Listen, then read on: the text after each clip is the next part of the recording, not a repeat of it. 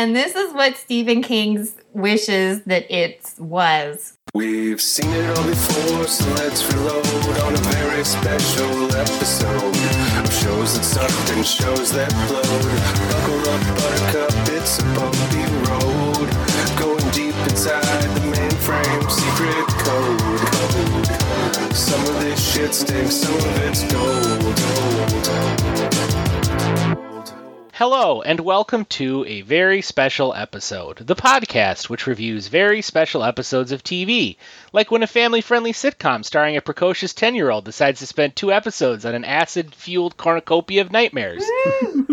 I am your host, Austin Gorton, and with me this week, despite their limbs being severed and lodged into the walls of a cavern, is. Carolyn Maine. Ouch, my bones. and dancing while his lower half is a skeleton, while his head is zombified, is. Uh, certainly not David Bitzenoffer. I mean, I might sound like David Bitzenoffer, but I'm certainly not him. So if you happen to be a parent of David Bitzenoffer, the words coming out of this person's mouth is not your son's mouth. It's a different David It's- yeah. Bitzenhofer. Yeah, yeah. Same name, similar voice, totally different guy Yeah, entirely. yeah, yeah. So whatever I say, you can't attribute to your son. That's all I'm saying. You have Dad. no father. So noted. Take that, dads. On this very spooky Halloween installment of our show, we are reviewing Punky Brewster, Season 2, Episodes 6 and 7, The Perils of Punky, in which um. Punky and the gang go on a camping trip, which leads the kids getting lost in a cave and getting caught up in a battle between an evil spirit that personifies fear and anger and takes the form of, amongst other things, trippy ass spiders. it's basically Stephen King's It without the child sex orgy, but the whole thing turns out to be a ghost story. Or was it? well, we'll get to that. I was gonna say that about Stephen King. Shit. Okay. I was a appreciative there was no sex orgy or underage drinking because you know then they wouldn't have made it out, right? Like- You Right, swear, right. David. I could see I could see Margaux being one of the uh, the the promiscuous girls in the slasher movie that gets killed off before because Punky's obviously the final girl. hmm She's the girl. But yeah, I could see Margaux like being snooty and above it all, but then getting wasted on like wine coolers and getting killed by Jason. Mm-hmm. Probably did happen. We've done a Punky Brewster episode way back in our like third episode. Yeah, what 'cause was it? it was a refrigerator. It Was was, it the the attack of the refrigerator, Yes, a very special episode about the dangers of refrigerator. which scared the crap out of Austin. So I guess Still does. Think about it every time I walk past the goddamn fridge. Not get me this time, fridge. I'm, on, I'm on to you. What if the fridge has a ham in it? I mean, that's that's how they get you. They lure you in with promises of ham and delicious goodies. we talked about it before. Isn't there a uh, horror movie about a possessed fridge that like murders people, like a murder fridge? I mean, No. probably. No, I'm I fairly watched one about a microwave. That was pretty good. So I guess has anyone's relationship with Punky changed appreciably since that third episode? Anybody, anybody go back and binge all four seasons of, uh, of Punky Brewster since we last chatted about her? Well, I will say, Austin, that you had some competition in that one of these years I would do this episode if you didn't beat me to it. So good for you, because I have a little bit of a relationship with this episode. Just episodes, just in that it's infamous because like so many people shit their pants about it and it's so bananas cuckoo off base for their target audience and it's like famously scary on a really low budget. So good yeah, job. very low budget. Yeah, a buddy of Uh, mine put this on his spoopy Halloween mix, so I visited it occasionally. Only the second episode, though, so it's nice to watch the first one. I'm really glad to be here with you gentlemen. Yeah, it um obviously we're doing this as our Halloween episode this year. Um Ryan's gone and I think we've run out of evil Steve Urkel doll episodes. That would be the real Halloween episode if we had to do another fucking Urkel. Although I might be wrong about that. There might actually be a third Steve episode I'm oh, forgetting. No, Um it probably but, is. uh, Uh, but it's interesting because this isn't like explicitly a Halloween episode. Like they're going camping and talking about how they're going to have like summer fun, but it's just you know creepy and spooky as fuck. And it did air uh, back to back on the twentieth of October in 1985, so they were clearly positioning it as a sort of spooky Halloween esque sort of deal. I was just gonna say, did we mention this? For me, this was always a bit of an urban legend that I heard about the Scary Punky Brewster epi- episode, but never Uh, did you hear something it. specific about it? Just that it existed. And Uh, I read an article on it once too. Yeah. I read once. Yeah. Yeah, Yeah, I feel like I may have seen this back when it first. It, well, not certainly not when it first. yeah, it'd aired. I be may have seen it eighty-five like when it first came Yeah. out. so- I may have seen it in like syndication because I, I remember I remember seeing episodes of Punky Brewster as a kid. Yeah, Wow. obviously the refrigerator's still scared. Right, right. I mean that imprinted itself deep in my psyche, but um, Are you as scared of caves as you are of refrigerators? no, not really. I mean I'm a little claustrophobic, so I don't love caves. Sure. But I mean the caves they're in in this episode are all very spacious for the most part. That's true. Are you uh, scared of stereotypes of indigenous Americans? Boy, does this episode have those in lots and lots. Uh, should we dive into it then? Let's deep dive. Let's spelunk. All right. So, um, oh, before we dive, well, we'll dive into it with the theme song. We didn't really talk about Punky in our last theme song We- I episode. did. Any thoughts on this Well, theme song? I did bring it up briefly. Yeah. Oh, good. And I would I would have brought it up more, but we had previously discussed it, even though it was the third. Right. I mean, this is for me one of the best, actually. I think. like, I feel like we didn't give it enough credit True. during that because I kind of skimmed over it, and then I listened to it again, and I'm like, no, this one's really good. This is top tier of even '80s theme songs for me, anyway. Yeah, no, I I had that same reaction, which was like, ah, we gave this one a short shrift, didn't we? and it was funny because as I was listening to it, watching this episode, it starts off and it's kind of like high pitched and, and tinkly, and I was like, oh, I guess this. I mean, this is good, but it's not like top tier. And then like halfway through it, like drops into a lower key and turns into more of an 80s song and then i was like oh damn this is really good oh we should have talked about this more I know. Right? It's so smooth. It hits all those good vibes. Um, I was looking at it, and the guy who wrote it, Gene Portnoy, according to our undead cave orphans, Gene Courtney, who wrote this theme song, also wrote the theme song to Cheers. So I guess he's just Ah. fucking cleaning it up left and right. You're welcome, Right. David's dad, for the Right, I- facts. okay. Mhm. Um, I also noted that it shares something in common with the Perfect Strangers theme song, which is that it features the main characters going to a Cubs game. Yeah, I did oh, think about weird. that. what? it just made me realize, like, why did everybody love the Cubs in the '80s? Well, it's Like, just if that- you, Chicago's just a big city, and probably New York was played out. So then they're like, let's put it in Chicago. Yeah. What's in Chicago? Cubs the win. Cubs. What about the Yeah, White that's- Sox? Nobody gives a shit about the White Sox. Yeah, I know. I mean, I get that. If you're gonna like, if you're gonna do Chicago, you're gonna show Wrigley and, and the Mhm. Cubs and all that. And you're right. Yeah, in the '80s, New York was still in its like uh, crime-ridden cesspool I suppose phase. there's so also that too. they probably didn't want to to do that. But I was just I'm like, were there a bunch of sitcom writers in the '80s that came from Chicago? And I like how we say a bunch, and it was like two so far. right, right. I feel like, uh, yeah, yeah. Anyway, Yeah, the whole music of this whole episode, and we'll get more into it, but it's very thoroughly scored by very professional musicians. It also sounds Mhm. like John Williams on cocaine. So, I'm well, all yeah, in. the the very the very first scene um, of the episodes just starts with like a shot of a lake, yeah. and for just a few seconds, there's sort of like ominous, almost Friday the Thirteenth esque. yeah. uh, music Yeah. going on, like a little Henry Mancini, just kind of, you know, you could almost hear the and then it sort of builds and it becomes a little bit more sunny and upbeat as the uh, as the car pulls up, bearing the uh, the cast of the show minus uh, Milo the janitor. Where is he? He's not in this episode; he's back at school. Is he janitoring the school? was he? In the, I don't think he was in the episode we watched too. Right? No, I don't think so. We've somehow managed to avoid Milo in all of our Punky This is Brewster episodes. which is bullshit. This is a problem. it is bullshit, Carolyn. I Thank agree. you. Uh, so the can- the cast pulls up at Camp Waxahachie. Yeah, is that offensive?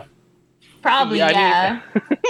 mean- I do like that they drive past a sign that says like Camp Waxahachie, home of the Waxahachie Indians. mm-hmm. And it's just sort of like, is it their home? Is it still their home? Like, wouldn't was the home of the Waxahachie Indians be more Mhm. appropriate? Uh, Aw, punky. Right. oh, punky. Did anybody go to camp as a kid? Oh yeah, that's Yeah. a real Oregon thing. I think I went to Camp you're Nimanu, sure to shine all of the time, and then for this really special thing, I don't even think there's the budget for anymore. I'm sorry, current generations, but there was outdoor school in high school. When you were like a sixth grader, you got to go to camp for school for a week. Oh, wow. It was cool, you guys. I feel like there's two types of kids growing up. There are camp kids and non-camp kids. And I Oh, are you a non-camp non-camp kid, kid. David? Yeah, yeah. I didn't go Quick, to bully him, everybody! Come on. Well, I was a Boy Scout, so I went to Boy Scout camp. yeah, but So that's that a was little. its own thing. Well, let's see. I guess maybe. Yeah, that's Boy Scout sixth grade, right? Around then. It can fifth? be, yeah. Yeah. That's what I mean, I- yeah. school is. I camped. I mean, even in, in Cub Scouts and like. well, there's fourth and fifth camping, grade, but then there's camp, camping. Austin. You do realize there's a Yes. difference. Oh, totally, Thanks, totally. David. you get it for not having been. Yeah. yes. Listen, I've watched Salute Your Shorts, all right? I, I understand the camp lifestyle. I'm no monster. yes, as a Boy Scout, we certainly went camping, where you'd go to Mhm. like a campground and you'd set up a tent and Mhm. all that stuff. You know, not unlike what we do as adults. Or you'd stay at like a cabin kind of a thing in the winter. But there was also Boy Scout camp that we would go to for like a week in the summer, Yeah. where it had a, a mess hall and a canteen And and, you different do, activity, like, horseback riding and Competitions against and- each other, right? There's like you put all the Boy Scouts against each other for who can do the best knot and stuff. yeah, shit like that. Like you go, you you'd take.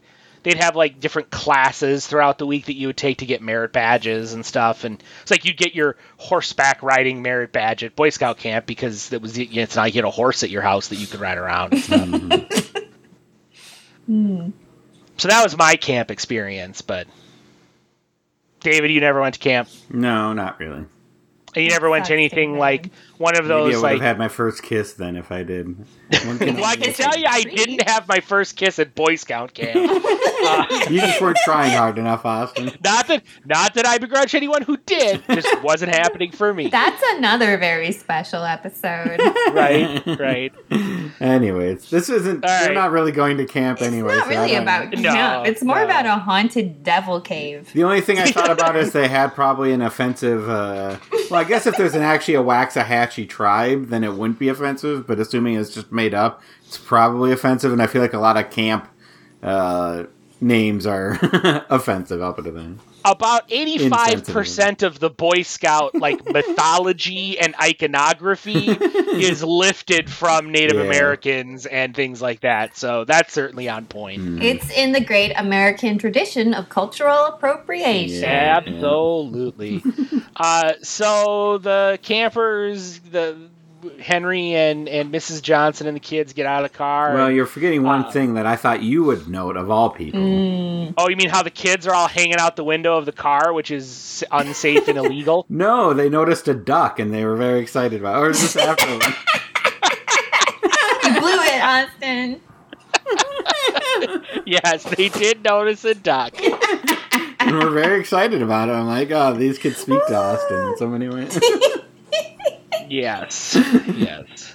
That's a It is way so- callback for like our very loyal listeners. It's, it's a Right. call quack.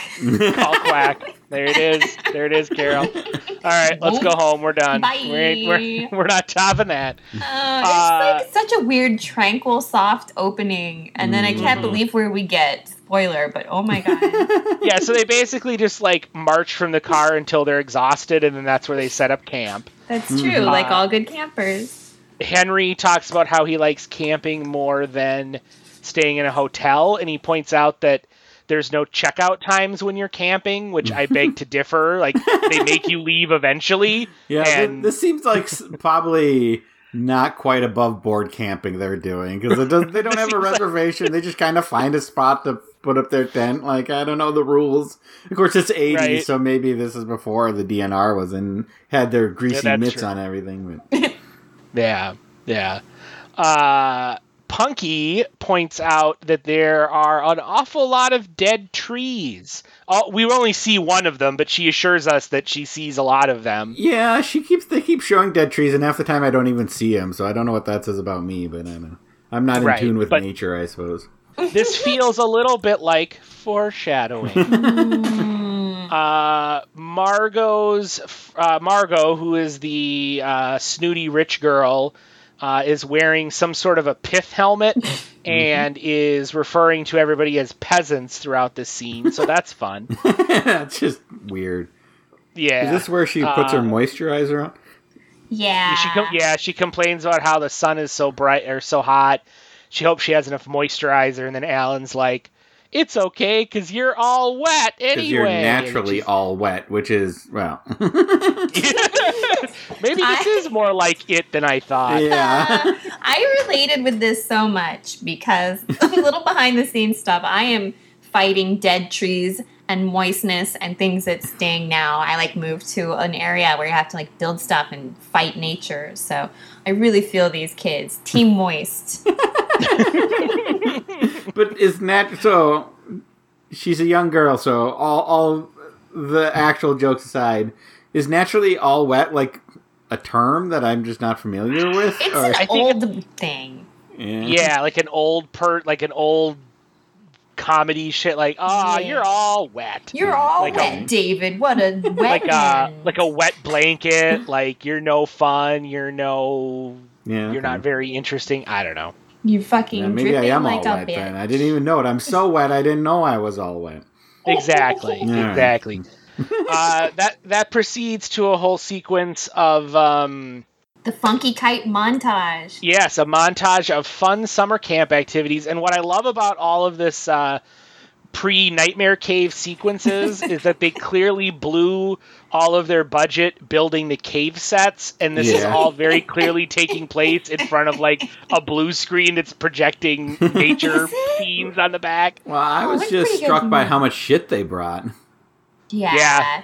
I'm like, that's a lot of camping supplies because they had like a badminton set plus like a well, they had a baseball, uh, baseball and bat, and there's something else they had. Oh, like Mm-hmm. Well, they had horseshoes kinds- they brought, and Yeah, they brought horseshoes. Yeah, and, and this wasn't like something they drove up. Like they had to carry everything for. Yeah, they, a- they picked their of time. spot by like collapsing exhausted Mhm. after leaving the car. No wonder Well, they got love- tired.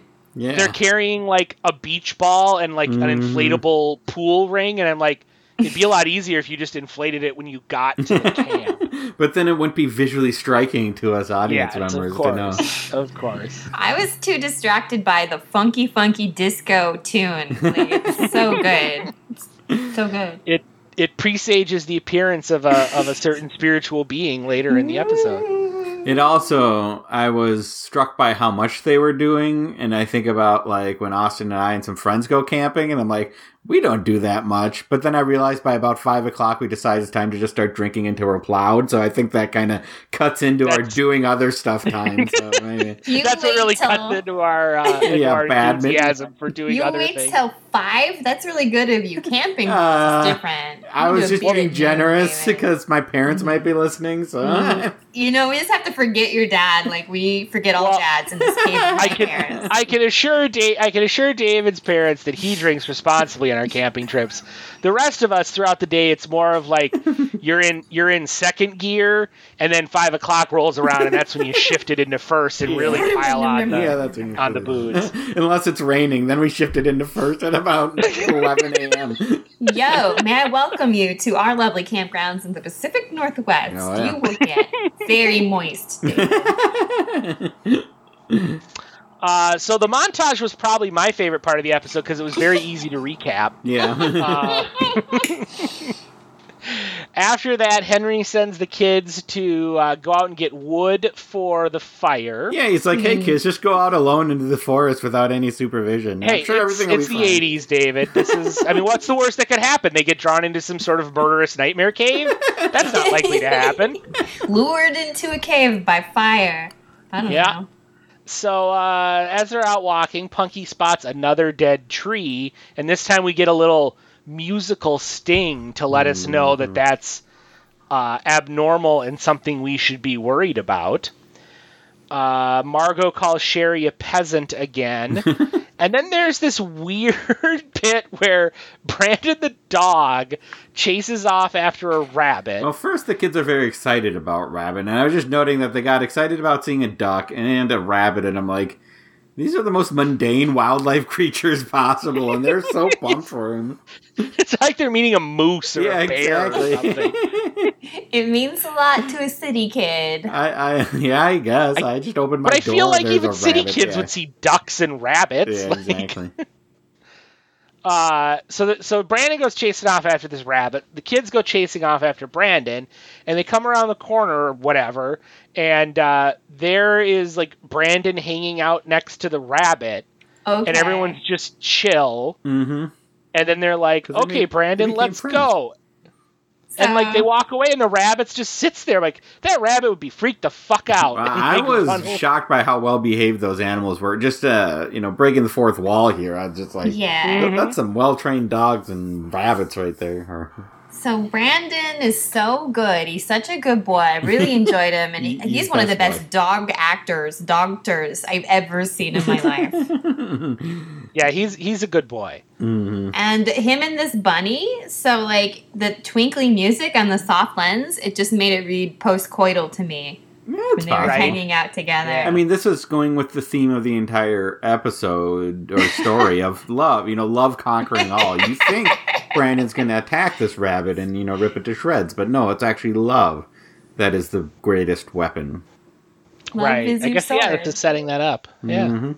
Uh, so then after they after they leave Brandon's uh, little hit it and quit it buddy behind, uh, Thumper. they they come across yes he thumped her all right. Yeah, let's Uh, wait wait for nine months later, and then I'll see how well they're getting along. You know. I want to see those bunny golden retriever puppies. I do. that would be the most adorable thing in the world. Sign me up. Sign me up for that dog. Uh, so later the kids come across a cave and they're like, "That's a cool looking cave." And Punky's like, "Yeah, but we keep walking past it, and I think we're lost, guys." Bum bum bum. Yeah. And then the little blonde shitty boy is like, I want to go inside that ghost devil cave. And they're like, no. Don't do it. so then we come back from commercial, and Henry and Mrs. Johnson are searching for the kids. They've now been gone long enough on their their uh, firewood errand that that the adults are getting worried. And Rightfully uh, so. Punky's like, Brandon, you're a good boy. Use your smell to bring us back to camp. And they run off after Brandon, and he just brings them back to the cave. Yeah. This was the best song in the whole episode. it is so chunky funky. Uh, Punky rather smartly, uh, and without a musical cue to tell us that it was an important lesson, says that they should stay in one place, which will make it easier for Henry and Mrs. Johnson to find them. Yeah. Uh, they probably unfortunately, should stay in visible sight instead of hiding within a Yes. cave. But you know, unfortunately, Alan's like, well, if we're going to stay in one place, let's go hang out in the scary nightmare cave. Mm-hmm. Fucking Alan. he runs inside, and so then the girls have to go in after him. And you could maybe make an argument that, sure, stay inside the mouth of the cave, where you could be protected from the elements, but still visible to anyone who might be passing by. Mm-hmm. Uh, but no, Alan just plunges deep into the cave, and everybody has to follow him. And uh, inside the cave, they find some paintings on the wall and a fire that's already burning. And the paintings, creepily enough, are of them. Dun dun dun. Like, that's unsettling. you walk into a place, and there's some crude drawings that represent you and events that are surrounding you. I would like that. I would feel very welcomed and at home. yeah, I'd feel like at last I'm the chosen one. I've been waiting all my life. I'm- and reading all these stories about other chosen people. I want to be the chosen one for once. And while they note the creepy ass cave paintings, no one gives a second thought to the fact that there's this roaring fire in the middle Yeah, I of the know. cave. Uh, and they sit down around it, and Punky says that since we're scared anyways, let's have fun while we're scared and tell ghost stories. Which, sure, I guess. I don't know. Yeah, Story checks out. seems like a reach. Then she Uh, told the story of the haunted refrigerator.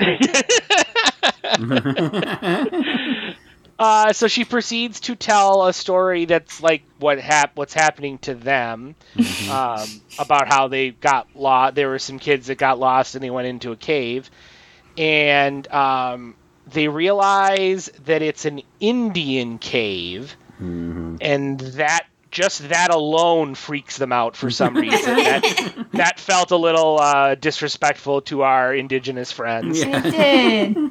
It's the Uh, cave of don't cultural appropriation. They'll be very respectful soon, right? Right, of course, We'll of course. try. We'll try. Uh, so then some Indians enter. and I know that Indians is not the correct term, but this episode doesn't know that. and they are portrayed exactly like you would expect people who use the term Indians to portray them. Yeah, and well, a did the show seem to suggest that this is just how they dress all the time?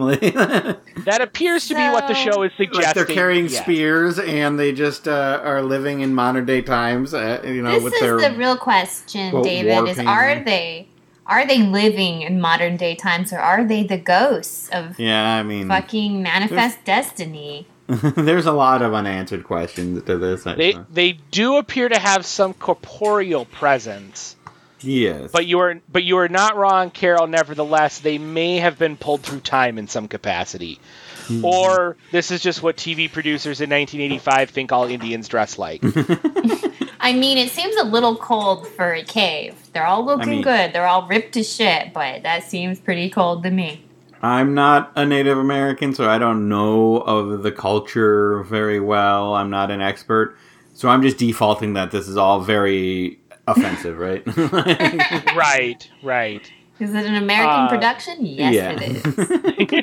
Like- Well, yeah, and then I assume they didn't research and like understand the culture and be like, this is how they want to be presented.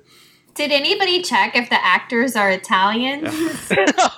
I was, I mean, I was wondering that. I did see his name, but then I mean, you don't know, right? I feel like it didn't stick out to me, but I could. No. Alex Kubik plays the the main one. Okay, he's got a lot of lines, but he got a side card from this. Way to go, Yeah. buddy. Yeah. He was born in Pittsburgh. I mean, it doesn't really. Yeah, I mean, there's just no way to know what his you know, heritage Yeah. is. Their name isn't like Joey Spaghetti. Okay. right? Yeah. you- yeah. Exactly. Um, Joey Gabagool. I was gonna Um, say Gabagool later. I still will. Uh, we do get a, a a brief bit where Punky does the as they come out. She does like, "How yeah. are you?" And so it's one of those where I'm like, wait, is it better or worse that they realize that you can't just go how, but then they make a joke out of it? I don't know. I think it's pretty good, but not like good, good. yeah. yeah. 70s, great. Was this? A, it's the 80s. 80s, 85. or. Meh. 81. Uh, so the the Indians sit around the fire, and the chief Henry of this group tells them how the land was once rife with evil, That's true. and and that uh, still is, and that uh, Princess Moon fought Uh-huh. off the evil spirit and locked it away in rock. But now the spirit has escaped, which is why Punky saw so many dead trees because it's killing nature. And he says that Punky is the new champion sent sent to defeat the spirit once again. Uh, Margaux, the white colonist amongst them, the most uh, white argues- colonists. argues that this is all a lot of hogwash and they should get the fuck out. and they probably should have listened to Margaux, but they don't. hmm Uh, do you think So Princess much. Moon is a nod to Soleil Moon Frye, or is it just? Absolutely. Yeah. I feel like it had to have been right, especially with what happens later. mm-hmm. Um, also, the evil spirit's name is apparently "Oh, what a goose I am." oh no, what? Yeah. Oh. Yeah, there's a whole bit where he's like, "The evil spirit is named Oh, what a goose I am," and then Punky's like, Oh. "Oh, what a goose I am." And I also we have that. like a, a native tribe waiting for a white savior, which is always a great. Yes. just living in a cave as ghosts, or even Yeah. sadder, adult as men. waiting for a white person to save them. I hope a white I- ten year old gets here soon. Let's make a fire. I kind of like I kind of want this to be almost like a historical reenactment thing where they're just like normal people that have like Mhm. Jobs and drive cars and wear jeans and t-shirts, but then like once a year they all get together and reenact the like Princess Moon's battle with the ancient evil spirit and these kids just happen to stumble across it and not realize that they were just like play acting. Yeah, exactly. Historical like, boy, those kids sure took that far. yeah, the, the other kids are like their car broke down on the way there, so they never made it. hmm Let's really fuck with these kids in this cave today. Okay, I'll start the fire. Yeah. Uh, so yeah, the Indians are like, all right, we're gonna peace out while you kids fight our battles for us. And uh, Punky's like, you guys, it's cool. If things get too intense, we'll just leave the cave. Which triggers a cave in, so they can't leave the cave. Wah, wah. So And I then, thought uh, the evil demon's name was Gabba Gabba Ghoul. and that's what I'm gonna call it. But you can remember the right name, Austin. All right, all right. Uh, so then Punky, ever optimistic in the face of uh, of mounting mystical calamity, Why is Says- she like that? she's got Punky power, you know. Yeah, I guess I didn't know it was metaphysical. I thought it was just orphan pluck, but she's really No, no. Good She's at like, this. you know what? We have to battle this evil spirit, and we're stuck in this cave, and no one knows we're here. But it's okay because we have punky power. And the hmm. evil spirit says, "Fuck your punky power. Here's an earthquake." yeah. Her punky power trigger triggers an avalanche, and it's super scary. And this is another time where I'm like, they are not paying that dog actor enough biscuits. Double it, whatever you're doing. More biscuits for Brandon. Uh, so then they go to try to find another way out of the cave, and they don't notice the rat with re- red freaking eyes Yeah. glowing on a on a rock near them. Do you mean the cheap puppets, Austin? yes, the cheap puppets. Yeah, so they, then they, they- go. they use a lot of cheap puppets, but then they try to use special effects around them to make them I seem love not it. as cheap. And It's it, so good. It works pretty well actually for like It a is. sitcom. right? Like it it's creepier that way. Yeah. Like, Uh-huh. like the shoddiness of the puppets with the lighting effect. Mhm. It's like it's legit spooky. That's the thing. We're being brave for our audience, but we're all crying because Yeah. it is so scary. Right? We haven't even got to the scary shit. Oh yet. my god, this acid's about to turn bad, This y'all. is like yeah, this is like warm up. This is when the acid is still like, oh, this is fun. Um, so they proceed into another chamber, and I think they make some comment about how like it feels like they're being watched, and then there's like neon black light Yeah. eyeballs all over the cavern wall. Yeah. and well- they see well, like Punky a cave says face. it's a big cave. He can't see us everywhere, and then there's eyes everywhere, so he can't. Yeah. I, this just made me wonder how much they actually like paid for this set to be built and stuff because yeah. it's pretty elaborate Right. for just a one-off, right? Mm. And they keep going. It makes you wonder if it's one of the Star Trek caves. Yeah. Oh. I mean, some of the stalagmites did look penisy enough to be Star Trek cave. Uh, and then the episode ends when they look into a hole in the cave, and there's a creepy ass blacklight spider screaming at them. oh, that's, just the how it best. I thought that was going to be the demon though, but apparently it wasn't. It's Well, I think it's like a manifestation of the demon. Mhm. Like it, it appears as the things you're scared of. Yeah. This is so much, and I'm glad you brought it up first. But it is so much more successful than that it episode that we covered last year.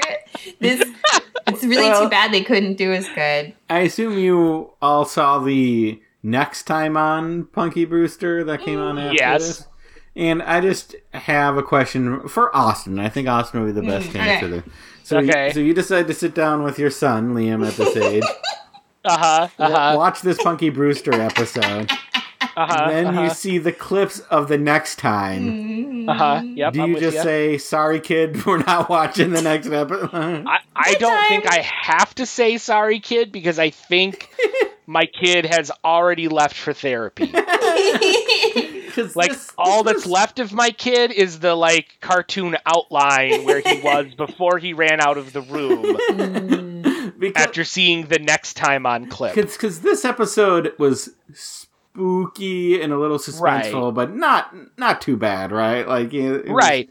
You just had some rats with glowing eyes and some eyes in the Right. cave. Scary. There's a general Yeah. spider Freakiness break about it. Because Yeah, the exactly. spider break is You legitimate spider scary. And then they do the next time, and I guess credit to the episode, they warn you what's coming up because you're like, Right. holy Yeah. shit, what what's going on here? This is And frankly, in this first episode, like the scariest thing about it, if you're a kid, is just the concept of like being lost in a cave. Oh Yeah. yeah, that like that's I'm like a yeah. genuine like you don't need to be worried about like freaky disco spider monsters you should just be worried about like getting lost in a cave so but that's like a good scared before the mm. Yeah. second episode starts you stack those together, it's insane. Like just to tell about the footage, that spider break lets you know to fucking get your shit ready because they like reverse it. They make it a negative image, and the like Mhm. movement is really scary. It's like a costume, and then they use strobe lights. Very effective.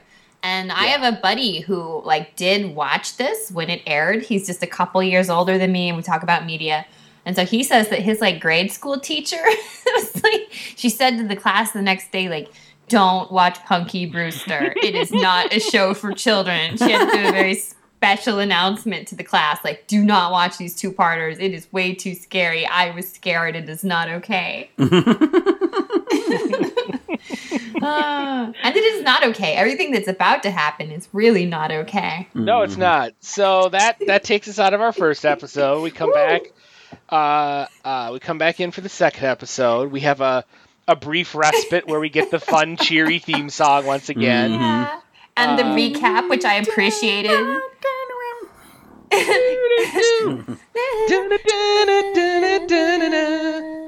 Uh, yeah, and we get a little recap, and you're like, okay, yep, right. Chief I Henry needed the recap. Because how did Yeah. we get here? This is hell. We're in hell. They're in hell. That's what's Uh, weird. uh, well, I mean, we're So- not much better, David. So the episode proper opens, and the first thing we see mm-hmm. is the kids enter a cave, and there's severed limbs embedded in the wall of the No, cave. First- oh my god. yeah, maybe. Oh yeah, because they ran away from the spider, right? Yeah. Right, right. Yeah, So yeah. they see the spider and they run, The spider was They in end the up in the recap, cave. technically. and there's just like arms and legs sticking out of yep. the cave wall. Just severed limbs. And what does Yep. Punky do? She's like, I gotta check this out, and she just goes. yeah, Punky's like, I'm gonna take a closer look for God only knows why. and then she punches him right in the dick. It's Mm. brutal. what is she doing? and it it turns out, hey, there's also a severed head. yeah. um, underneath a rock, and so then the head the, the head talks to them, and you find out. Um, I guess he's a gold prospector, presumably from the 1840s, Yeah, I know. who has found himself trapped in this cave, and he has like control of his limbs, Somewhat. despite them being scattered and fused to the wall of this cave, hmm uh, and is remarkably good natured about the whole thing. Yeah, he's like, eh. It's a living. Uh, he's he's also played by Vince This. Schiavelli. this yeah, guy is a famous this guy. yeah, Yeah, very Vince good. Schiavelli is one of those all-time great. He was the evil ghost in Ghost. Yeah, that's how I mostly remember him at. Me that's the too. It's time to watch Ghost again, you cowards. Let's watch this one. Yeah, go- uh, I know him from Ghost, and he also had a bit part in one of the uh, Pierce Brosnan and James Bond Mm. movies. Wasn't he also And- one of the clown goons in a Batman? Batman Returns. He was the organ Yeah. grinder in the evil clown gang, in the evil circus gang. Yep. Fucking, that's such a good Batman. Yeah, I was like, holy shit, it's Vince Schiavelli. Is this this like prospector fused into rock? Hunted, dissolved prospector. And yeah, his bones are stuck all around the cave. He's pretty good natured. And for him, he's young, but he still Mhm. looks old Mhm. already. Yeah. He's been the same forever. and I'm going to be saying this a lot because this entire episode is basically just like the kids go from one cave to another, and it gets increasingly more horrific with each new room they enter. That's true. Um, so they leave the room of severed body parts, and um, they're walking across some sort of chasm overlooking a lake of blood. I think Mm, sure. Um, Mercury. some sort of lava, blood, red liquid. um, and so they skirt past that, and, And they still, it's like four kids and a little golden retriever, and I was like, let's Uh-huh. keep our spirits up. Uh-huh. Yeah, don't fall in the blood lake. Let's keep our spirits up, everyone. Jeepers. Uh, Always good advice. Though. So, I mean, it is. Yeah, that's that's what's what makes this a very special episode. It's, it's the importance of not falling into the blood lake. Um, take that, Full House. Uh, Uh, so then in the next room, they find a bedazzled tomahawk. oh, I'm mm-hmm. glad that you said it was bedazzled too. It mm-hmm. no, like. it, it's seriously someone bought a tomahawk and put rhinestones on it. I love this mm-hmm. design aesthetic. It's like haunted cultural appropriation cave in Claire's. It's great.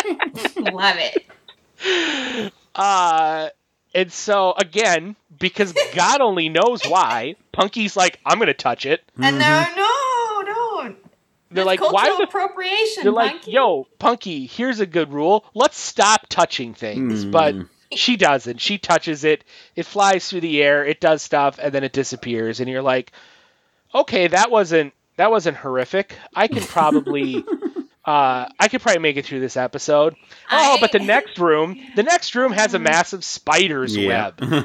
Uh, But that's and fine the- because it's just made out of regular rope. The golden Yeah, yeah, retriever it's like- smells it. you It's know, like, it's oh, like the fuck kids' this. playground thing, and they have to like crawl through it. And there's like a nice, it's like it's good suspense kind of filmmaking where you're like, Mhm. oh my god, is it going to get them? Oh no, they all made it through it. But guess what? They just got on the other side where the spider actually is. Um, so then that giant motherfucking day glow spider screaming its head off Oh, This part's drops crazy. down from the sky.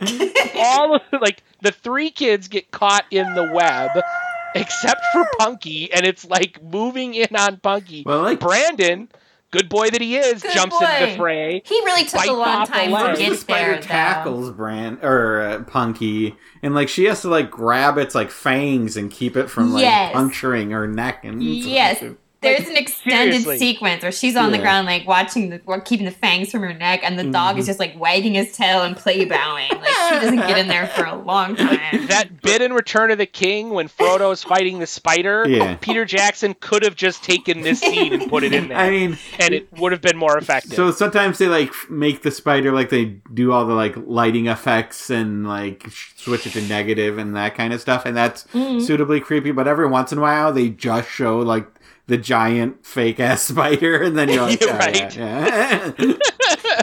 like when Brandon bites through the leg, and you're Yeah. like, "Oh, that's just like a tube sock with Yeah, paper exactly. in it." So It's yeah, I think leg. Punky somehow gets off than Brandon. Like he's the best boy, right? And he he just Right. takes that spider head on and is like, "Fuck this thing," and starts just biting its head. I think, and then it's like, I liked that, it uh, when he grabbed the spider's body and started making love to it, like he yeah, did that bunny. like the rabbit. And that gives Punky the opening to retrieve the bedazzled tomahawk. well, kind of like which- appears to her, right?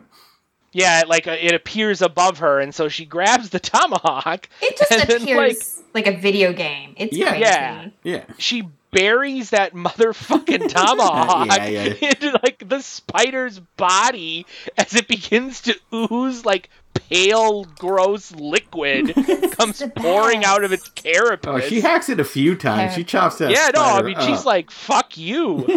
And this is what Stephen King's wishes that it was. Right? So good, so scary, and like the music here, they like aren't doing the softy, softy, funky jazz thing that they do. They go like full on metal. It is Yeah, no, this scary. is like this is like Captain Kirk fighting the Gorn kind of music. Like, yeah, the only the only thing missing was like blood splatter onto Punky's face after she like, yeah, uh-huh. spider ichor, dismembers the spider. just eating it like Uh. a crab, and then having a child orgy in the cave. yeah. So then the uh, the spider vanishes in like a you know like Yeah. firework effect kind of a thing.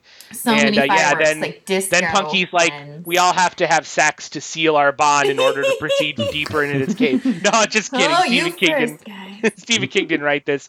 Uh, instead, Margaux's like, you guys, that was fucked up, and just sort of Like, like Punky just drops killed a giant spider with an axe. I'm, I'm that's pretty messed up. And Punky, Punky, God bless her, is like, it's okay, gang. We can get through this. Yeah. But She's then even Margaux, like, I'll give her a just- pep talk. It's Right? gonna be fine. Margaux just vanishes, just straight up disappears before their eyes. Class solidarity, y'all. Where are they when you need to fight spiders? And then we hear the uh, the evil spirit, uh, as a disembodied voice, taunts them with a surprisingly topical pop culture reference about Mister Rogers. Yeah. Uh, At he the briefly time, it turns. was very topical, and it still is. Yes, this ancient Indian evil spirit briefly turns into Freddy Krueger. Mhm. Um, Yabba gabba goo. and Punky, instead of being uh, dissuaded by the complete and utter disappearance of one of her friends, is like, nah, shit, we're going deeper. We got to get our friends back now. Hey, We're doing this. I like Uh, it. So, so the what is now a trio uh, moves their way into another Yeah, nightmare cavern. We should note that Punky Yeah. just leaves the tomahawk behind, which doesn't seem like the smartest idea, but you know. Right? She probably didn't want to get that spider goo all over. yeah, you know, it hit a spider. It's done. It's like a one-use weapon. It's Yeah, totally okay. like a video game thing where the power-up just shows up, and it's like, right? Right. why is Like it only works in that room or something. I. Right? Yeah. Austin, to your point, why is Punky so brave? Why is she doubling down? Why is she willing to lose teammates and just like fight um ancient Indian evil? It's the spirit of a Punky, yeah. child, you know. The, the Yeah, punky power, y'all. Punky I have a real serious question about Punky's backstory. Do you guys think this is the same demon that killed her parents? I mean, David? I thought that was just in the text. I didn't even think that was subtext. He's like, I killed your parents, Punky. Your Because mom is dead. it, it becomes dramatic irony because by killing her parents, it put her in the position to where she could defeat it. That's If some it had Harry just- Potter I mean- shit. Damn. I mean, If it her had dad just was the guy her with all alone. the limbs everywhere. We just didn't realize. I am your father. yeah. Um, we never said that she called him Mr. Pieces. Yeah. Yes. Yeah, that, you you are correct. I missed that, but yes, she calls him Mr. Pieces. fucking And sad. again, and he's like, that's he's like- nice. Yeah, he's like, whatever. I'm a disembodied cave person. Well, you he, can call me Mr. he apparently had been there so long he forgot his name. That's the, Yes. Yeah. and we don't really Fucking care about him anyway. He's very pointless to this entire uh, episode. Spoiler alert. Uh, Spoiler alert. So in their next, so in the next nightmare cavern, uh, Punky, who should really just shut up because every time she opens her mouth, it causes something bad to happen, is like, "You guys, we can get through this as long as we all stick together." And then Allen disappears. Yeah. oh Just no. Allen, it's your fault that we're in this mess. So then it's just Punky and Cherie as the disembodied voices of their friends call out to them from beyond the grave, Mm-hmm. Begging for their help. And you guys, this is a family sitcom starring a 10 year old. Hey. I just want to reiterate that again. This is not Twin Peaks. This is not a David Lynchian nightmare show. This is Punky Brewster, you guys. David Lynch wishes. It's showing Right? you how to look evil in the eye and just uh, power through. Yep. Oh my god, did you guys just hear? I think I heard the ghost of Ryan in the, in the cave. Or Eating a hamburger. MP3. I want a hamburger. ah, we'll get you, buddy. Let's go.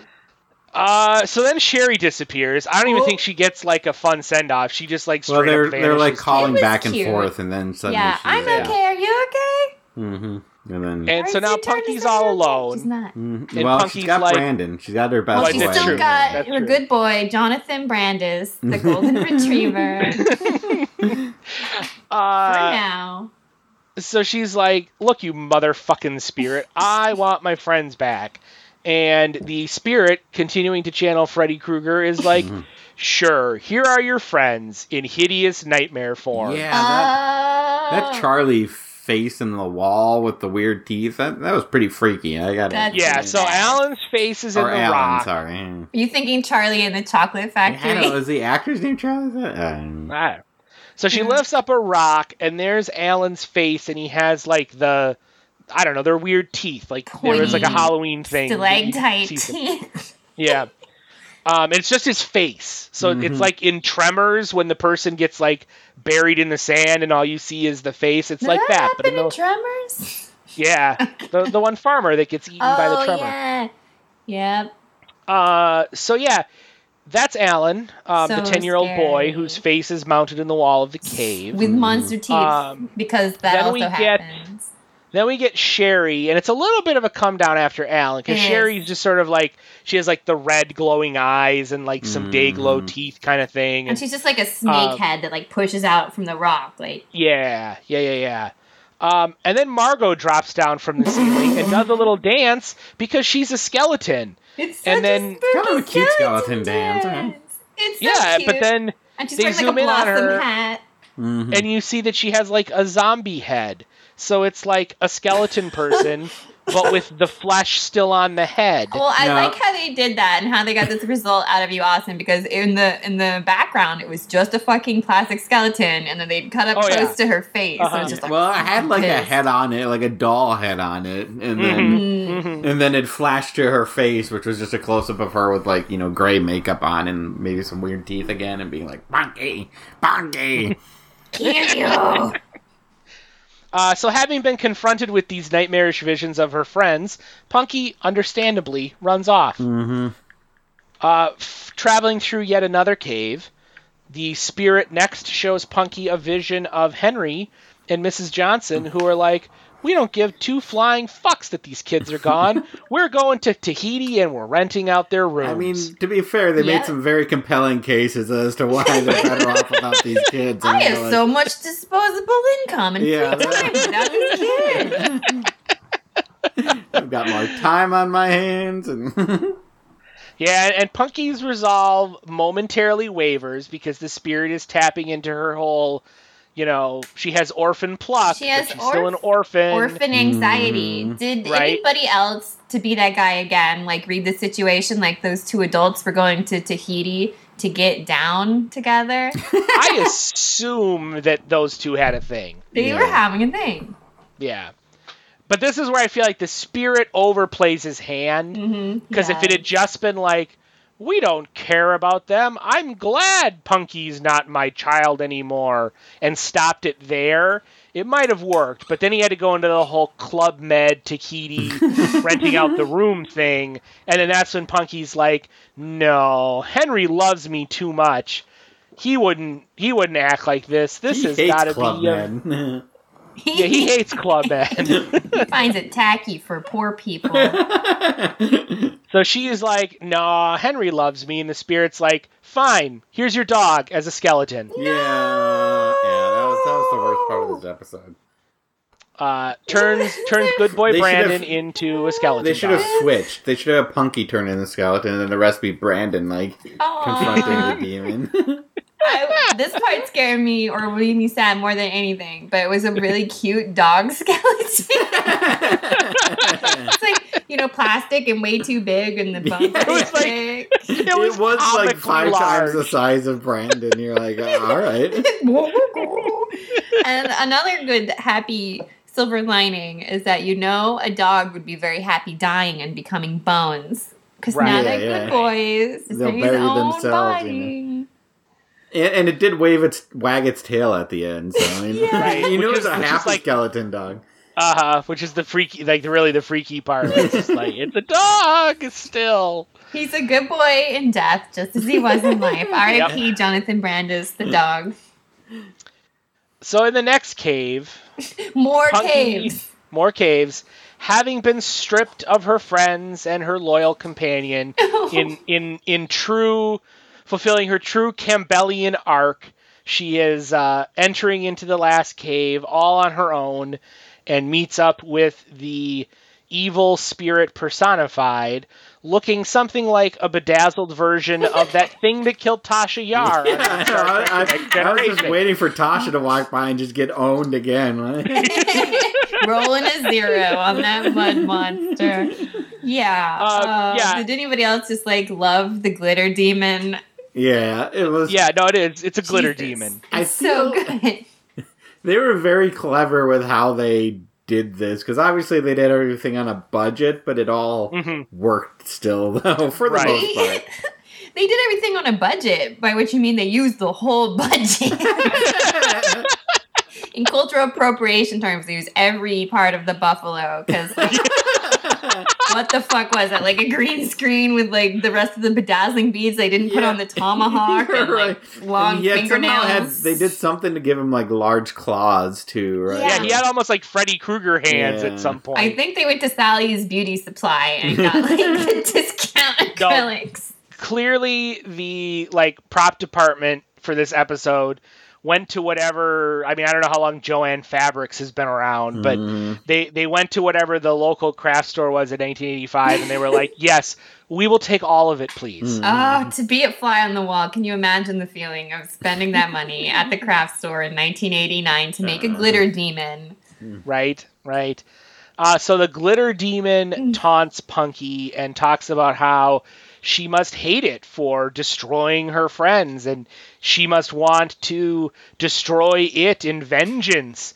And uh, uh, Punky, just like Luke Skywalker in the cave on Dagobah, feels herself. She uh, drew the uh, lightsaber first. It was very right right she's getting she's getting angry but that's only making the spirit stronger and so she is visited by a vision of princess moon aka punky in indian garb Which you couldn't wear for Halloween today. Now, this was like a ghostly punky, so I wasn't sure if she was in brown face or not. That's the only thing. I- It's Yeah, a gray sort of- area. she's shot in like a, a white spiritual you know overhead Mm. light kind of a deal uh princess moon uh much like obi-wan kenobi before her can give punky advice but can't actually like do anything to help her Yeah. Thanks a lot, Princess Moon.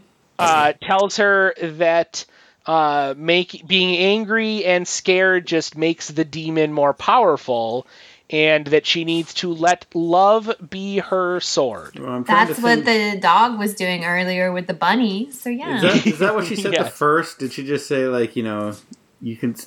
Yeah, It was just funny because then the she was like about to disappear, and then Bucky's like, "No, don't leave me." And then the ghost just stayed for like another like minute. Like, "All right, another line or two. And it's like, yeah, I guess if you need some more explanation, I I thought I told you everything, but yeah, it's love. You got to use love. You know, the demons. He, he feeds off of hate, so you're, you're gonna have to use love to defeat him. Sorry, I wasn't clear, but before I was about to leave, but now I'm going to leave, and then she disappears again. Yes, going out on the much better line of love being her Yeah. sword. You know Uh, why this demon is so hard to defeat? Why? It's because glitter gets everywhere.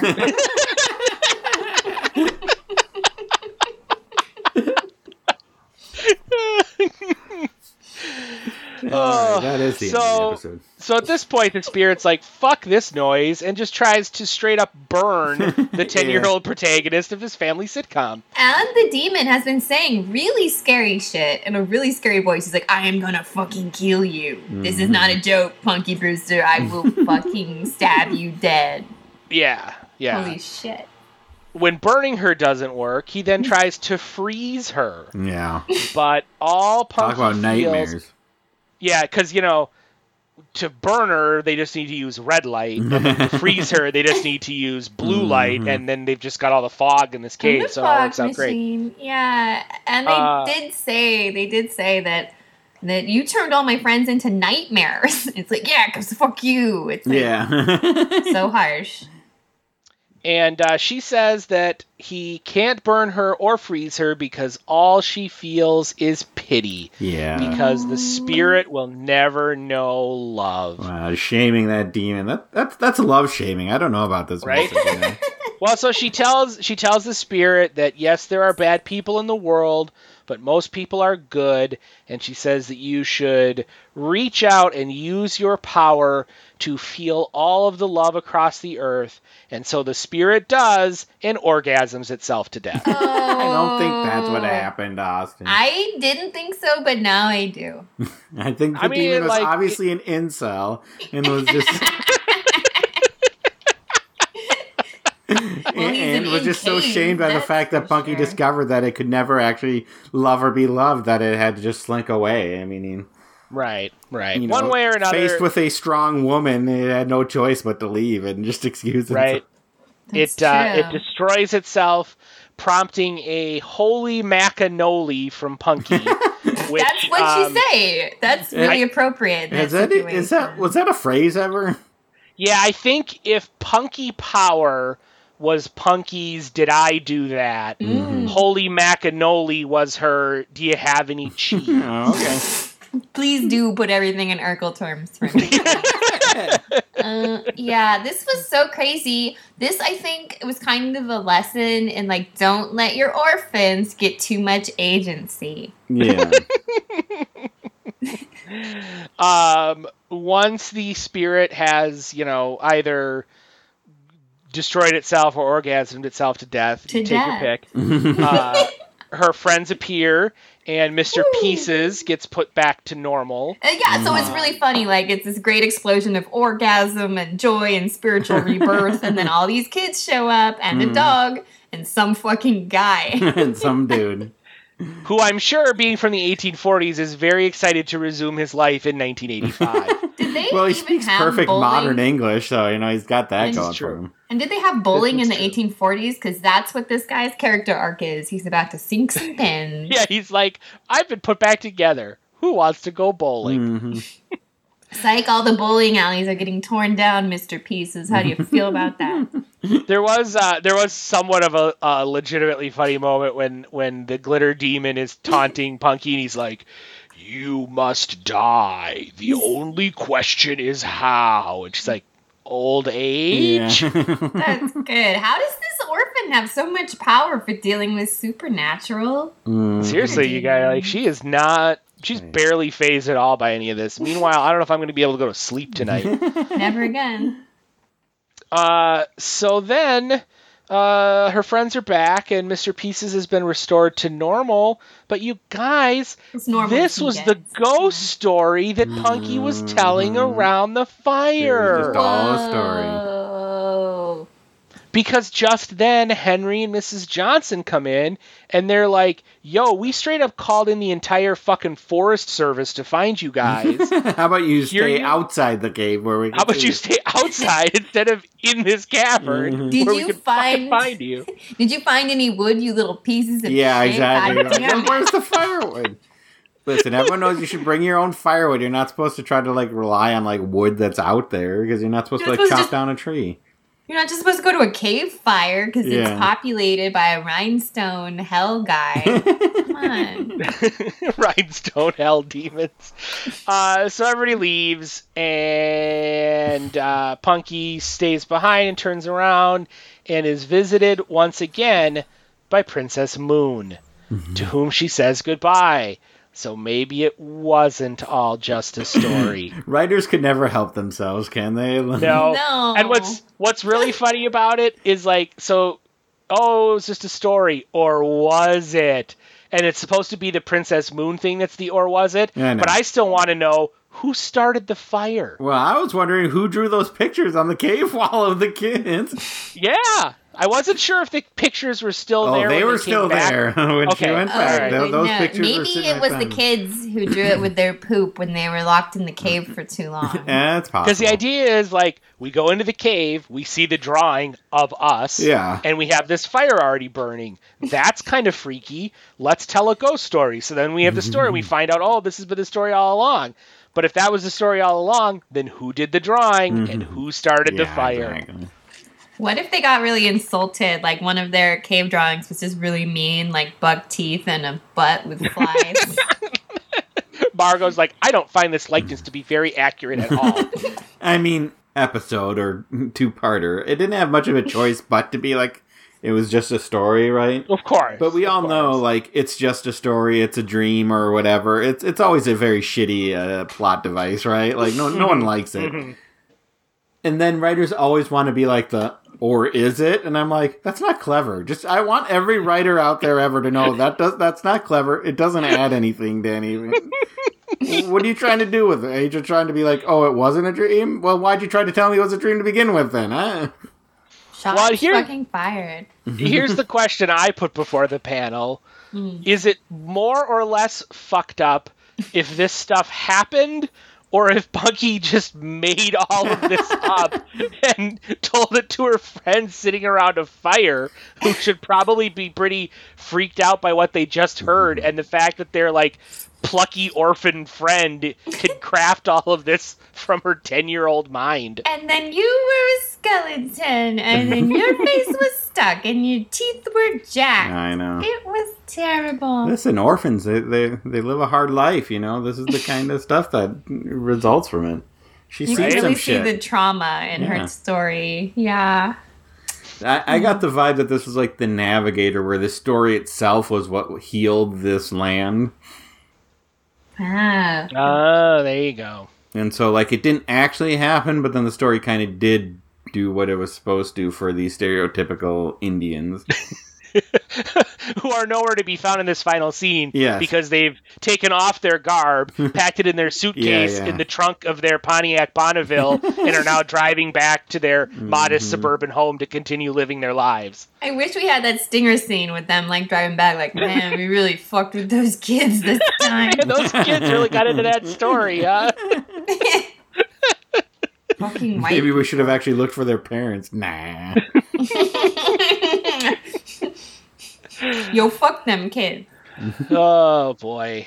Uh, so, any final thoughts, uh, David? Any uh, anything you learned from this one? Uh, I think I Anything learned very that special. we can never have the gruel orphans watch this episode, or it'll give them Thank too much self empowerment. You know, they have to learn. Thank you. They'll Yeah, actually the think that like they have like an inner strength that we can't let them know they have. Right, they'll come to see us as the glitter demons. Yeah, exactly. I think that's what we are. I think we can't let them become powerful or know that their heart I mean, we, has we- we certainly in this are the glitter demon. I'm like, I'm not debating that. I'm just they just can't know the light that's in their hearts. You know. We must keep them in the cave. Um, how about you, Carol? Did this live up to the Oh, uh, to the decades of hype to its to its notoriety? It's good stuff, man. This is the stuff. To our listeners, hello, thank you for listening. If you haven't watched this, fucking do it. It will change your mind about how scary an 80s family sitcom is allowed to be. It will make Mr. Belvedere look like a coward. You will never forget the haunted cave children and the glitter demons. And Steven's right. The real takeaway is to shove our orphans down into a deeper hole. Yeah, I'm just gonna. I, I made a point of of uh, keeping track as it went along. Um, this is what's featured in the second episode: dismembered limbs, What? a lake of blood, Two. a fucked up shrieking spider, uh, friends disappearing into thin air, Four. said friends returning encased in rock Five. as some sort of like red-eyed snake goblin creature, and as a skeleton zombie. Seven. Your faithful companion is turned into a skeleton dog, Boy, dog. Eight. and then you have to do battle with a disco spirit with Freddy Krueger claws who's talking constantly about killing a 10 year old girl. Ah, And he has pop culture references. That's definitely us, you guys. Mm. Yeah, it is. Uh, it, it, it, it's pretty messed up. And yeah, I mean, we talked about it, but it's the the craft involved is a lot of fun. Like the the the low budget, but making the most of it and pulling out all of the sort of cinematic tricks and whatnot is uh, Really? makes it a lot of fun. Got great effects out of that paper mache. Which writer do you think it is that got a spooky bug up their ass and they're like, no, this is the script. Is I want to know which writer do you think it is that was under the sheet with the bedazzles on it playing Yeah. the the glitter demon because you know that was just somebody that they put under a sheet to like hmm. move around and then they overdubbed the dialogue. I do like to think that it was the head writer. They're like, you wrote this shit. You fucking do it. Uh, David, where can we find you online? Uh, sure. You can find me on Twitter at Dr. Bits, where I complain about my parents listening to this podcast. Thanks, and Mom. at therealgentlemanofleisure.com. Uh, Carolyn, how about you? Uh, You can find me online trying to avoid blood lakes with various levels of success. I'm Carolyn Main on Twitter and carolynmain.com and carolynmain at gmail. And you can commission me for pieces if you want a portrait or a poster for your band. It's all very fun. And I am on Patreon, and that's Carolyn Main, C A R O L I N M A I, and like the street. And watch out for dog skeletons, everybody. Aw, they're cute, though. You're so cute. Uh, you can find me on Twitter uh, at Austin Gorton, and you can read my writing at therealgentlemanofleisure.com. And you can also read some stuff from me at uh, patreon.com slash G-O-L. Um, as for the show, we are a very special episode. Uh, our uh, email is avsepodcast at gmail.com. You can follow us on Twitter at avsepod. Uh, check out our Facebook page, uh, facebook.com slash avsepod. And you can listen to us at a very special episode podcast.com as well as iTunes, Podbean, Google Play, Stitcher, and Spotify. Uh, all of your favorite podcast applications. For a very special episode, I am Austin Gorton, wishing you all a uh, safe and happy and spooky Halloween.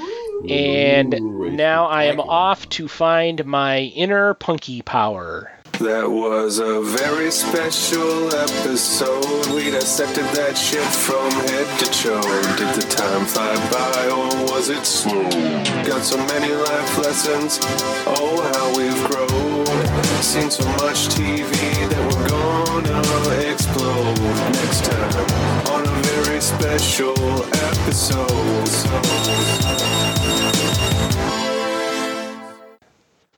Austin, would your dog save you from a giant spider? Absolutely not. I was wondering if my cats would save me. I don't think they would. My little pug dogs would tink away. They might like fall. The clumsy one would maybe fall into the spider. and the situationally aware one would like bark at it, but get himself really well hidden. yeah, bark from a different I feel like I feel like one of them would be largely disinterested, and then the other one would be like, "Is there food involved? There's not. I'm out." Yeah. I wonder how delicious the spider was for the dog. Was it just like a chicken nugget when you bit into One it? can only assume. I mean, aren't chicken nuggets made of spider at the beginning? Pretty sure it's cave spider. Yeah. I feel like when Brandon bit into that spider, like it was probably like like a caramello bar, Ew. Where it's- stretch it it's out, like, out, out. you know, but with caramel. caramel, and yeah. Mm.